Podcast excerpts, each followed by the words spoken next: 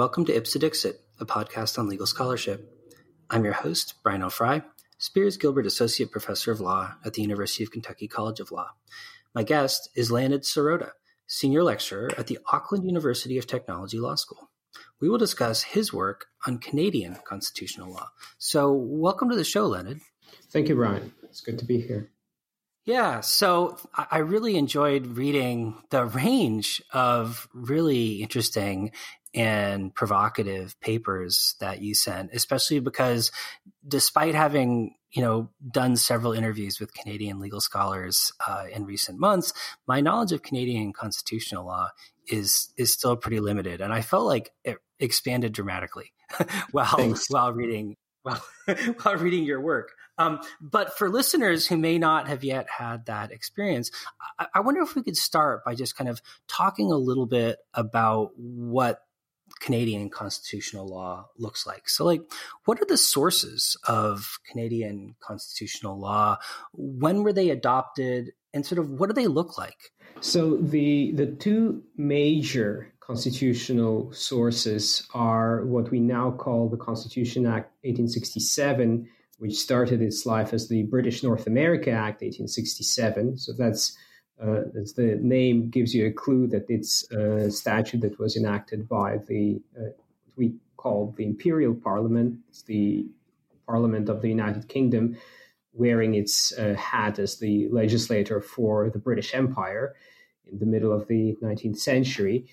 And the other major source is the Constitution Act 1982, which has a complicated enactment story.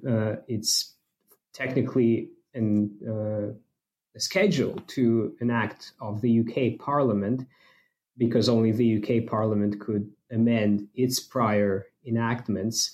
But it's fundamentally, it's a constitutional statute that was designed in Canada, as indeed, for the most part, was the 1867 one. But the 1982 one was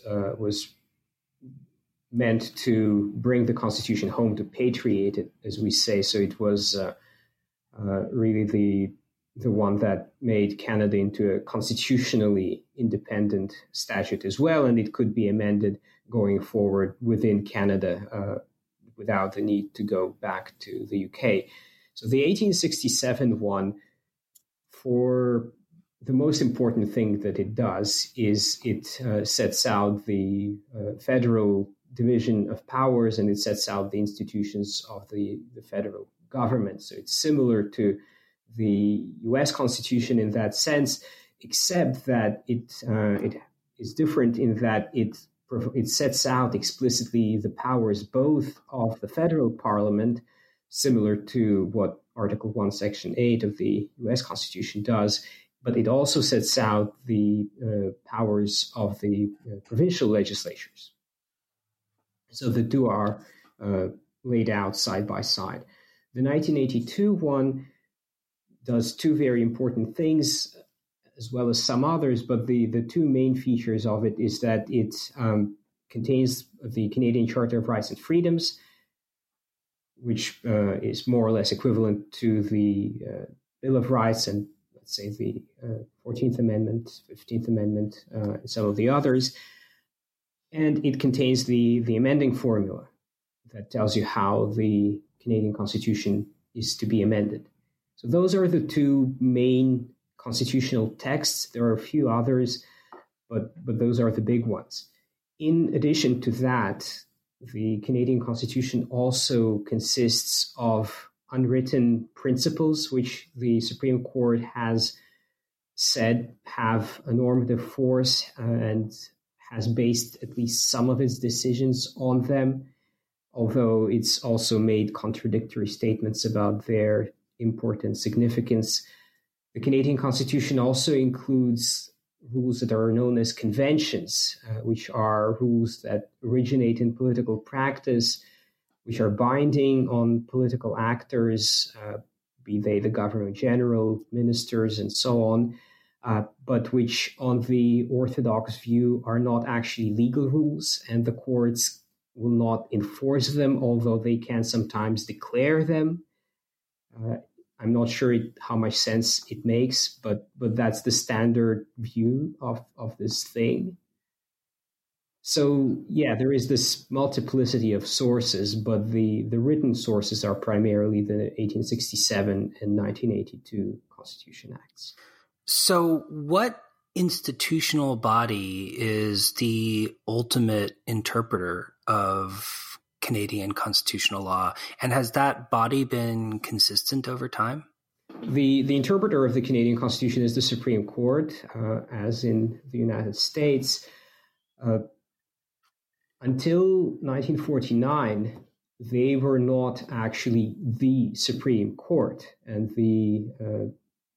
there was another body that was sitting above the Supreme Court of Canada in the in the judicial hierarchy, and that was the Judicial Committee of the Privy Council, which is formally part of the UK government.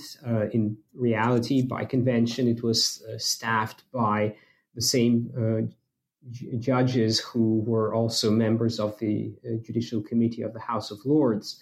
So they were the highest judges of the United Kingdom, and one of the things they did was they sat on appeals from colonial judgments, including the judgments of the Canadian courts.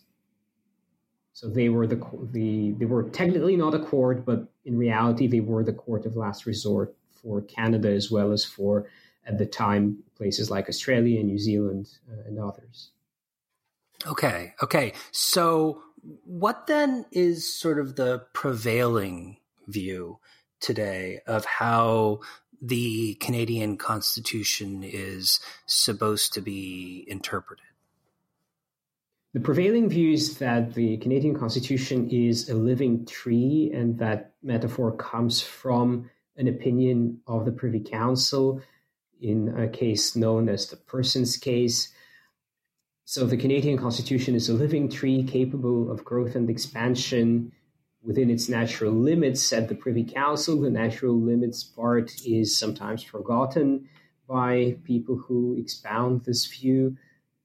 So the idea is that the Constitution should be able to adapt to social changes and to the shifting and developing needs and values of society as it grows and changes.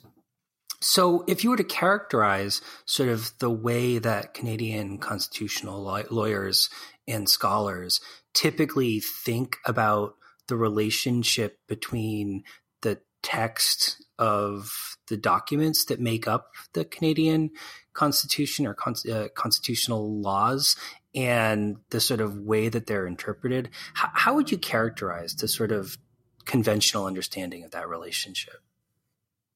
So it's difficult to say because, as especially Benjamin Oliphant and I said in some of those papers that we were looking at, the Canadian Supreme Court and other courts have been very eclectic in how they approach the Constitution. So there is not a single clear-cut answer to that question. But I would say that if you have to give one answer, what the Canadian lawyers would say is that the text is important. We have to look at the text, but the text can be given the meaning that is most suitable to the needs of the needs and the values also of contemporary society. Right. And my understanding is, like, you mentioned the Persons Case, and you talked about a couple other cases decided by the Supreme Court or other judicial bodies sort of getting at the conceptual relationship between the Constitution and the interpretive process. Sort of how was that described in those cases? And it seemed to me that you suggest that there's sort of maybe some problems with the conventional reading, or at least the strong version of the conventional reading. Right. So in the Person's Case, we have this neat flourish that says the Canadian Constitution is a living tree. We have some other cases like the Motor Vehicle Act reference from 1985, which is one of the early cases interpreting the Canadian Charter, which was brought in 1982. And in the motor vehicle reference, the question was asked about the relevance of the views of some of the people who actually helped draft the Charter. And the Supreme Court said, no, we're not going to pay too much attention to that. The idea is that society changes, society develops more progressive views about what rights are. So the Persons Case involved the interpretation of a provision in the 1867 Constitution Act that says the qualified persons can be summoned to sit in the Senate. Canada has an appointed Senate, so this is what this provision is about, who can be appointed, qualified persons. And does that include women who otherwise meet the qualifications, or does it not? And the way this case is usually seen is that the curmudgeonly, benighted Supreme Court of Canada said, well, no, women aren't persons. And the enlightened and progressive Judicial Committee of the Privy Council said, no, this is a barbaric view. And actually, women are persons, so get on with the program. I don't think this is what the Judicial Committee of the Privy Council actually said. And that's also the epiphany that a number of other people who sometimes read carefully this case very late, and perhaps later in their careers than they should, they tend to accept the received wisdom about what it did. In the words of our former Chief Justice Beverley McLachlin, the way she put it is, the Privy Council decided to grow a new branch to the living tree. Actually, if you read the decision carefully, it's a very orthodox and careful case of statutory interpretation, and they look at how the word persons is used. They say the word persons could refer to only men, but it could also refer to both men and women. So we have to look at how it's actually used in this statute, in other contemporary statutes. And given all that, they conclude that it could, in fact, be used in the broader sense, in the sense that includes women. And the reference to social evolution and that sort of thing is at most a tiebreaker as between those two possible meanings.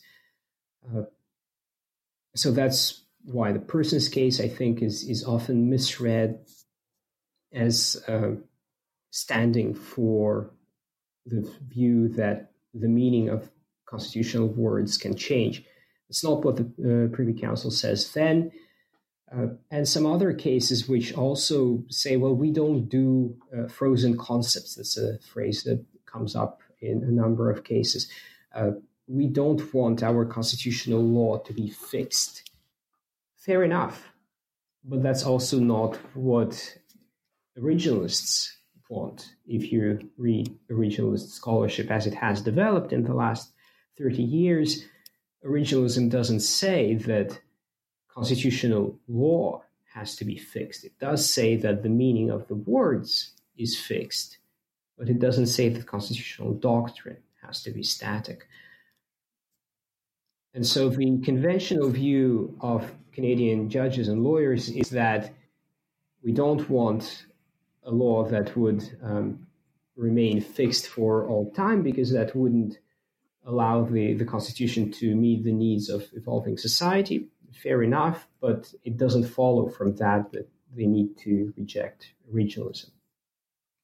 So one thing that was especially interesting reading through your work from a U.S. perspective was the extent to which it seemed like a lot of Canadian justices, and maybe even more so Canadian legal scholars, were rejecting the idea of originalism as a valid or appropriate mode of constitutional interpretation, because, of course, that's a arguably dominant, or at least a very kind of strong thread in U.S. constitutional interpretation. So when that happened, and when they kind of adopted this kind of anti-originalist stance with respect to Canadian constitutional interpretation, what exactly were they talking about?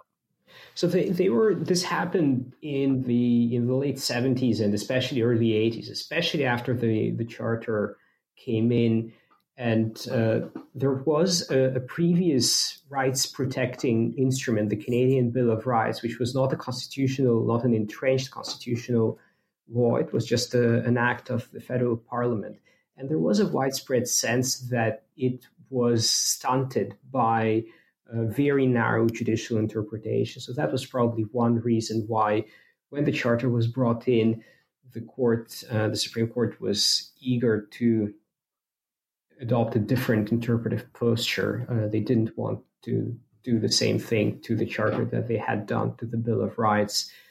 But they were also rejecting and reacting against, perhaps rejecting, what was developing in the United States as the early days of contemporary originalism, which was identifiably right-leaning, identifiably opposed to the more expansionist rulings of the Warren Court and the Burger Court.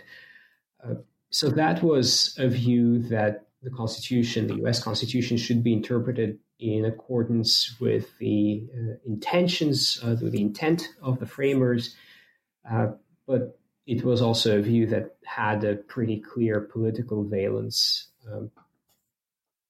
And it's a view that was criticized by scholars as well as not just on political grounds, but also on intellectual grounds in the United States, as well as in Canada to some extent.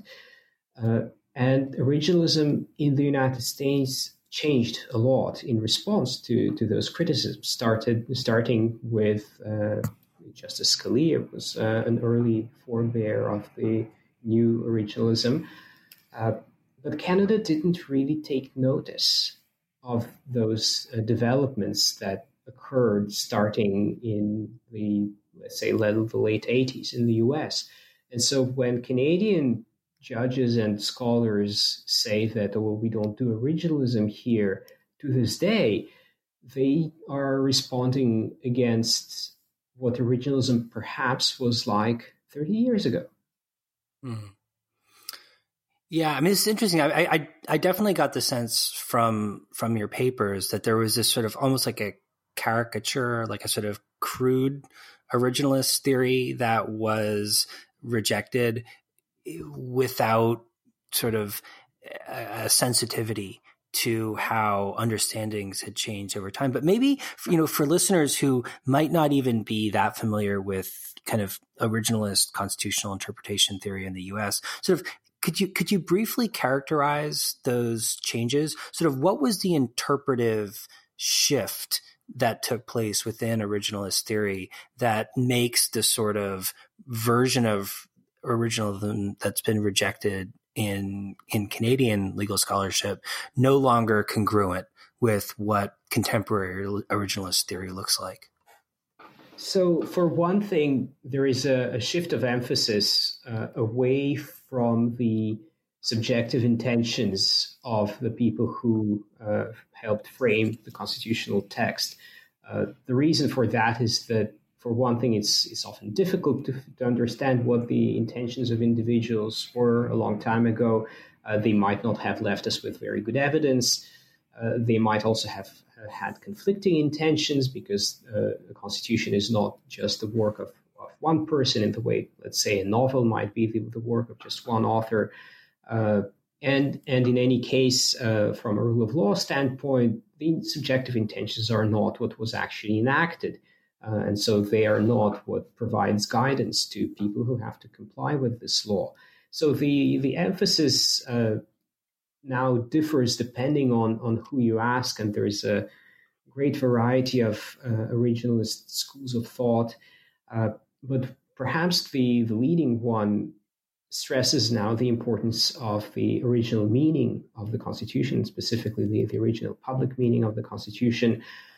So the question is, what would the words of the Constitution have meant to the public at the time that when it was enacted?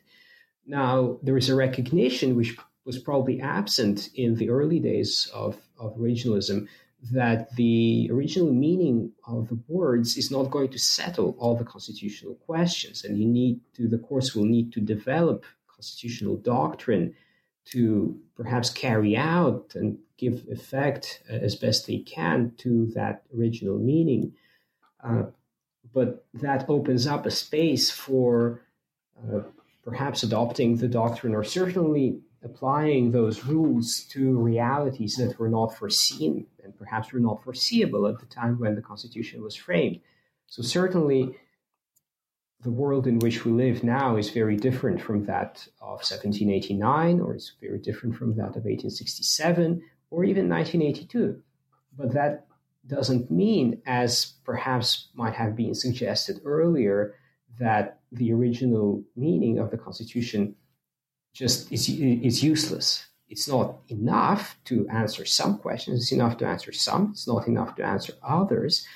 But it's certainly not irrelevant, as some of the critics of originalism might suggest. Right. So in your paper, you lay out some examples of Canadian constitutional decisions that seem arguably consistent with the more contemporary theory of originalism, or at least not inconsistent with a contemporary theory of originalism. It might be helpful if you could point to a couple of those examples and sort of walk us through how they work and what sort of an originalist take on the interpretation would be.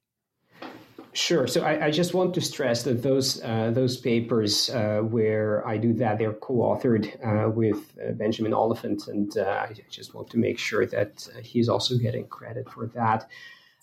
So there is a fairly large number of cases, but maybe just a few very salient ones to give a flavor. So there is a couple of cases that perhaps really helped set us on this inquiry, and not just us. I think those were cases that gave a new impetus to thinking about originalism to a number of Canadian scholars or lawyers. Two opinions given by the Supreme Court in 2014, opinions, not decisions, because they are, unlike in the United States, the Supreme Court of Canada can actually give advisory opinions, and that's what those were. So one concerned the appointment of a judge to a seat that is reserved to Quebec on the Supreme Court. So this is a judge who had to be a former Quebec lawyer. And the particular person who was appointed had been a judge on the Federal Court of Canada rather than one of the courts in Quebec. And the question was whether that disqualified him from being appointed to one of the Quebec seats. And what the majority of the Supreme Court did when they answered that, and they said, actually, yeah, he was disqualified, they looked in considerable detail at the debates around the enactment of the legislation that set up the Supreme Court of Canada, those debates in 1875, and then they looked at other debates that happened in the 1980s before the enactment of the 1982 Constitution Act to see what was the purpose of the provisions that mentioned the Supreme Court in that constitutional text. And it was largely based on that they answered the questions in that in that advisory opinion that they gave. And they were really trying, by my lights and by, I think, the way that a lot of people read that decision is that they were really trying to carry out the intentions of the parties to that agreement. Another opinion that they gave around the same time had to do with proposed reforms to the Canadian Senate. And again, they were looking at the debates that predated the enactment of the 1867 Constitutional Act. They were looking at what were the framers of that act trying to achieve, what did they think the Senate would be like, and that factored to a considerable extent into their decision. So those were two very salient cases where the court was not asking, well, what's the best Supreme Court that we can have today? Would it suit the needs of contemporary society to have former federal court judges sitting on the Quebec seats? Would it suit the needs of contemporary society or the values of contemporary society to have the Senate reformed in the way that was proposed for the court's consideration? They were asking, what would the people back in 1867 or back in 1875 or back in 1982, what would they make of those reforms? So that those were largely, I would say, originalist decisions. And just one more example, that's a case from, I think, 2015, a case called Caron, that had to do with whether French could be removed as an official language of Alberta and Saskatchewan. And that was based on the interpretation of a constitutional text that was enacted in the 1870s, which guaranteed legal rights to the inhabitants of the territories from which those provinces, Alberta and Saskatchewan, were eventually created. And so the question is, well, does the phrase legal rights encompass linguistic rights? And the two opinions in that case were both originalist. The dissenting opinion looked to the intentions, what it took to be the intentions of the parties, but specifically with a focus on the intentions of the representatives of those territories, rather than the representatives of the Canadian government. And they said, well, their intention would have been to protect their linguistic rights. The majority looked at the meaning of the phrase legal rights at the time, not in 2015, but in 1870. And they concluded that whatever public you look at, whether you look to the lawyers or to legislators or whoever the relevant public is, they would not have understood the phrase legal rights to encompass linguistic rights. So as I see it, two originalist decisions. The dissent went for original intent.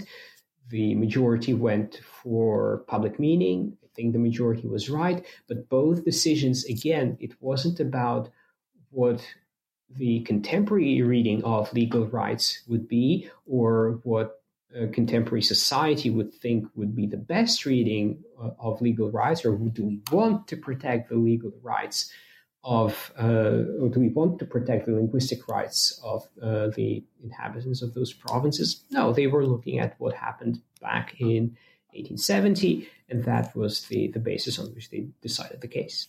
So, Leonard, one of the things I thought was really interesting about your paper was it kind of struck me that irrespective of what your normative position on what the appropriate method of constitutional interpretation under the Canadian Constitution should be, as a practical matter, it seems like you sort of identify ways in which the Canadian Supreme Court is in fact engaging in at least some form of originalist interpretation, whether or not it recognizes it. And I wonder if you think that's a problem. I mean, are there potential weaknesses to engaging in this interpretive method without being candid or recognizing that that's the interpretive method that's actually being deployed? Sure. So Just to preface that by saying that those two papers that I co-wrote with Ben Oliphant, we were really trying hard not to take a normative position on what the improper interpretive method should be. Now, I've moved on from that caution. I'm not sure that Ben has, so I'm not going to speak for him. But we do think that whether or not you think that originalism should be part of how we interpret the Constitution, or maybe it should be the whole thing, or you disagree and you think that it should be relegated to the ash heap of history, there is a problem with just doing it from time to time, not saying that you're doing it and not thinking about it. And the problem is fundamentally that you never know what to expect from the Supreme Court. So if it becomes very hard to tell what is and what is not constitutional, because you don't know how the Supreme Court is going to approach the Constitution in any given case. So it's difficult for lawyers to predict what they need to do. It's difficult for governments to know whether their legislative plans will be upset by a Supreme Court that decided to lurch in one direction or the other. And so we have this unpredictable constitutional doctrine that is an issue from a rule of law standpoint. And the other problem that we identify is that if you engage in originalist interpretation surreptitiously without admitting to anyone, including yourself, that you're actually doing it, chances are you're going to do it badly. So, for example, we get cases like the ones I just described on the Supreme Court, on the Senate reform, on the Caron case, where judges focus quite a lot on original intentions, or at least some of them focus on original intentions, but there is no real thought being given to the issues that have been identified with an originalism that focuses on intentions. In the Caron case, there is no thought being given to, well, why do the intentions of this set of parties rather than the other set of parties? Why should we look to that? So the court ends up doing originalism, but it does it less well than it would, we think, if it did it candidly and received a good argument from counsel based on the expectation that this is what should be on the table. So counsel are going to argue using the language of evolving, living constitutionalist interpretations, but actually then under that same heading, they will appeal to the original intentions or perhaps original meaning. So there's a lack of transparency on the one hand, there's a lack of guidance on the other, and there is also a lack of intellectual clarity, and as a result, the quality of what the court does and what the advocates before the court do is bound to suffer. So, yeah, that is great. I totally couldn't agree more, and it's really compelling. And I wonder if, in closing, you could spend a few minutes sort of talking about your own work, sort of pushing these ideas forward and talking about maybe why the Canadian Supreme Court and kind of Canada in general maybe should arguably stop worrying and maybe embrace originalism to some degree, or at least in some ways. In what ways do you think that would be beneficial potentially to Canadian constitutional interpretation and to kind of Canadian law and politics in general? Sure. So I think that originalism generally is more consistent with the requirements of the rule of law than the alternatives. The law is supposed to be public and stable, and it's supposed to be subject to change only through procedures that are also public, accessible, and known in advance. And originalism helps achieve that in relation to constitutional law in a way that living constitutionalism that in effect delegates the power of constitutional amendment to the Supreme Court to be deployed on a case-by-case basis and quite unpredictably does not. So I think that's the main argument for originalism, the rule of law argument. There's also relatedly a democratic argument. Constitutional amendment under the Canadian Constitution is supposed to involve federal parliament and the legislatures of provinces. The number will vary depending on the nature of the amendment in question. So that's a democratic process. The amendment of the Constitution by the Supreme Court is not a very democratic process at all. But more fundamentally, I think the rule of law is an even more important argument. So that's one reason why I think, and I'm only speaking for myself, originalist interpretation would be preferable.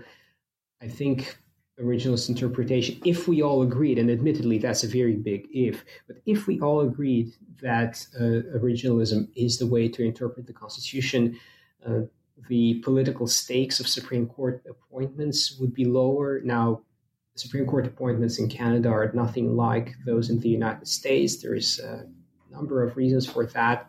One of them is that people haven't really realized how important the identity of Supreme Court judges are. In part, that's due to the fact that judges have an enormous amount of leeway because they claim, at least, that they will interpret the Constitution as a living document, so they can change the import of the Constitution. And so it matters who is doing the changing. If judges accepted that they cannot change the meaning of the words, that would reduce the power of the court, and that would reduce the stakes of who gets to appoint the judges and who specifically gets appointed to the court. So that's another reason.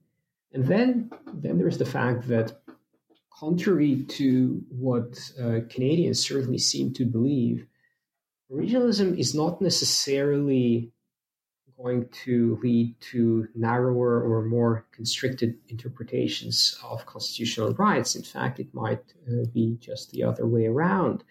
So I have some examples in this short paper that comments on Professor Solom's statement to the Senate Judiciary Committee in relation to the nomination of then Judge Gorsuch. And I point out that there are some examples of cases, structural cases and charter cases alike, when a living constitutionalist approach to the Canadian Constitution will actually produce outcomes that are less favorable to individual rights or to vulnerable people in Canada. So one of those is an old case where the question was whether a province could ban what they called communistic propaganda. And under the Canadian Constitution, criminal law is a federal power. So the argument on the other side was that banning ideas was a criminal law, an instance of criminal law.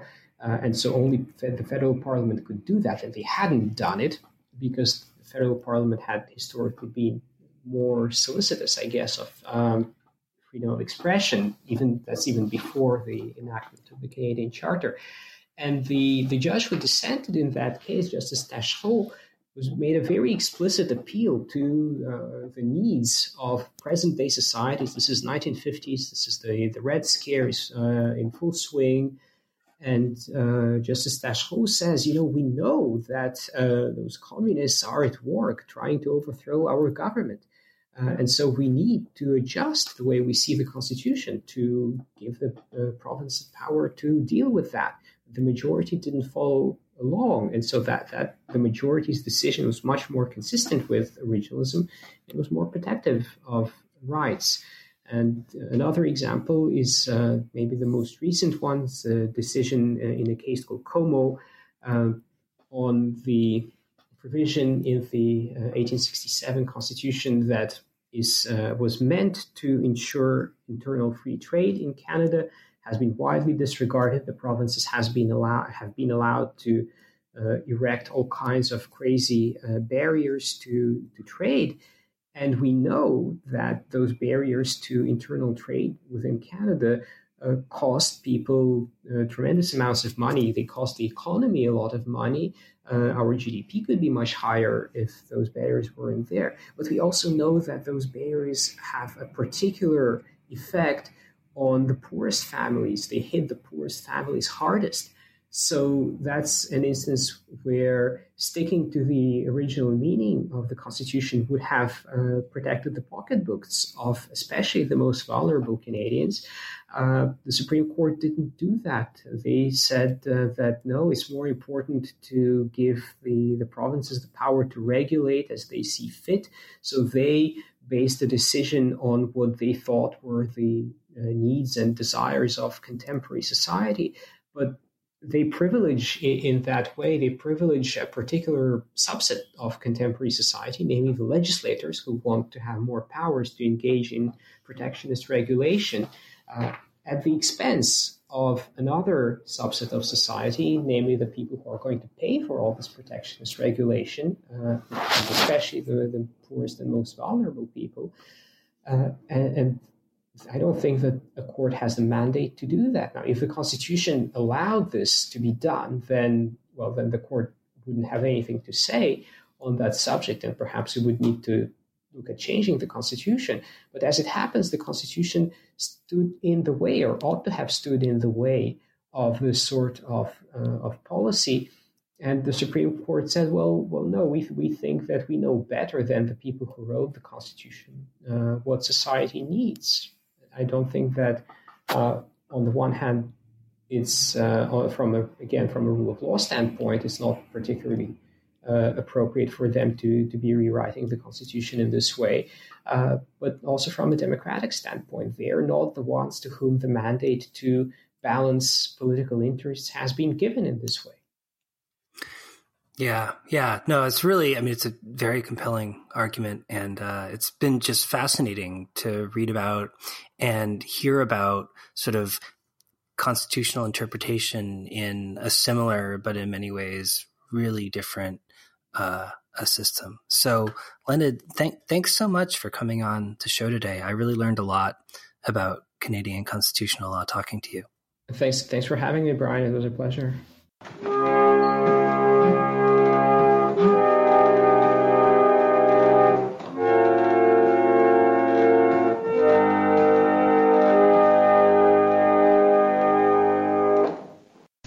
Dear Canada, I'm writing this letter to thank you for helping those 6 Americans in Iran.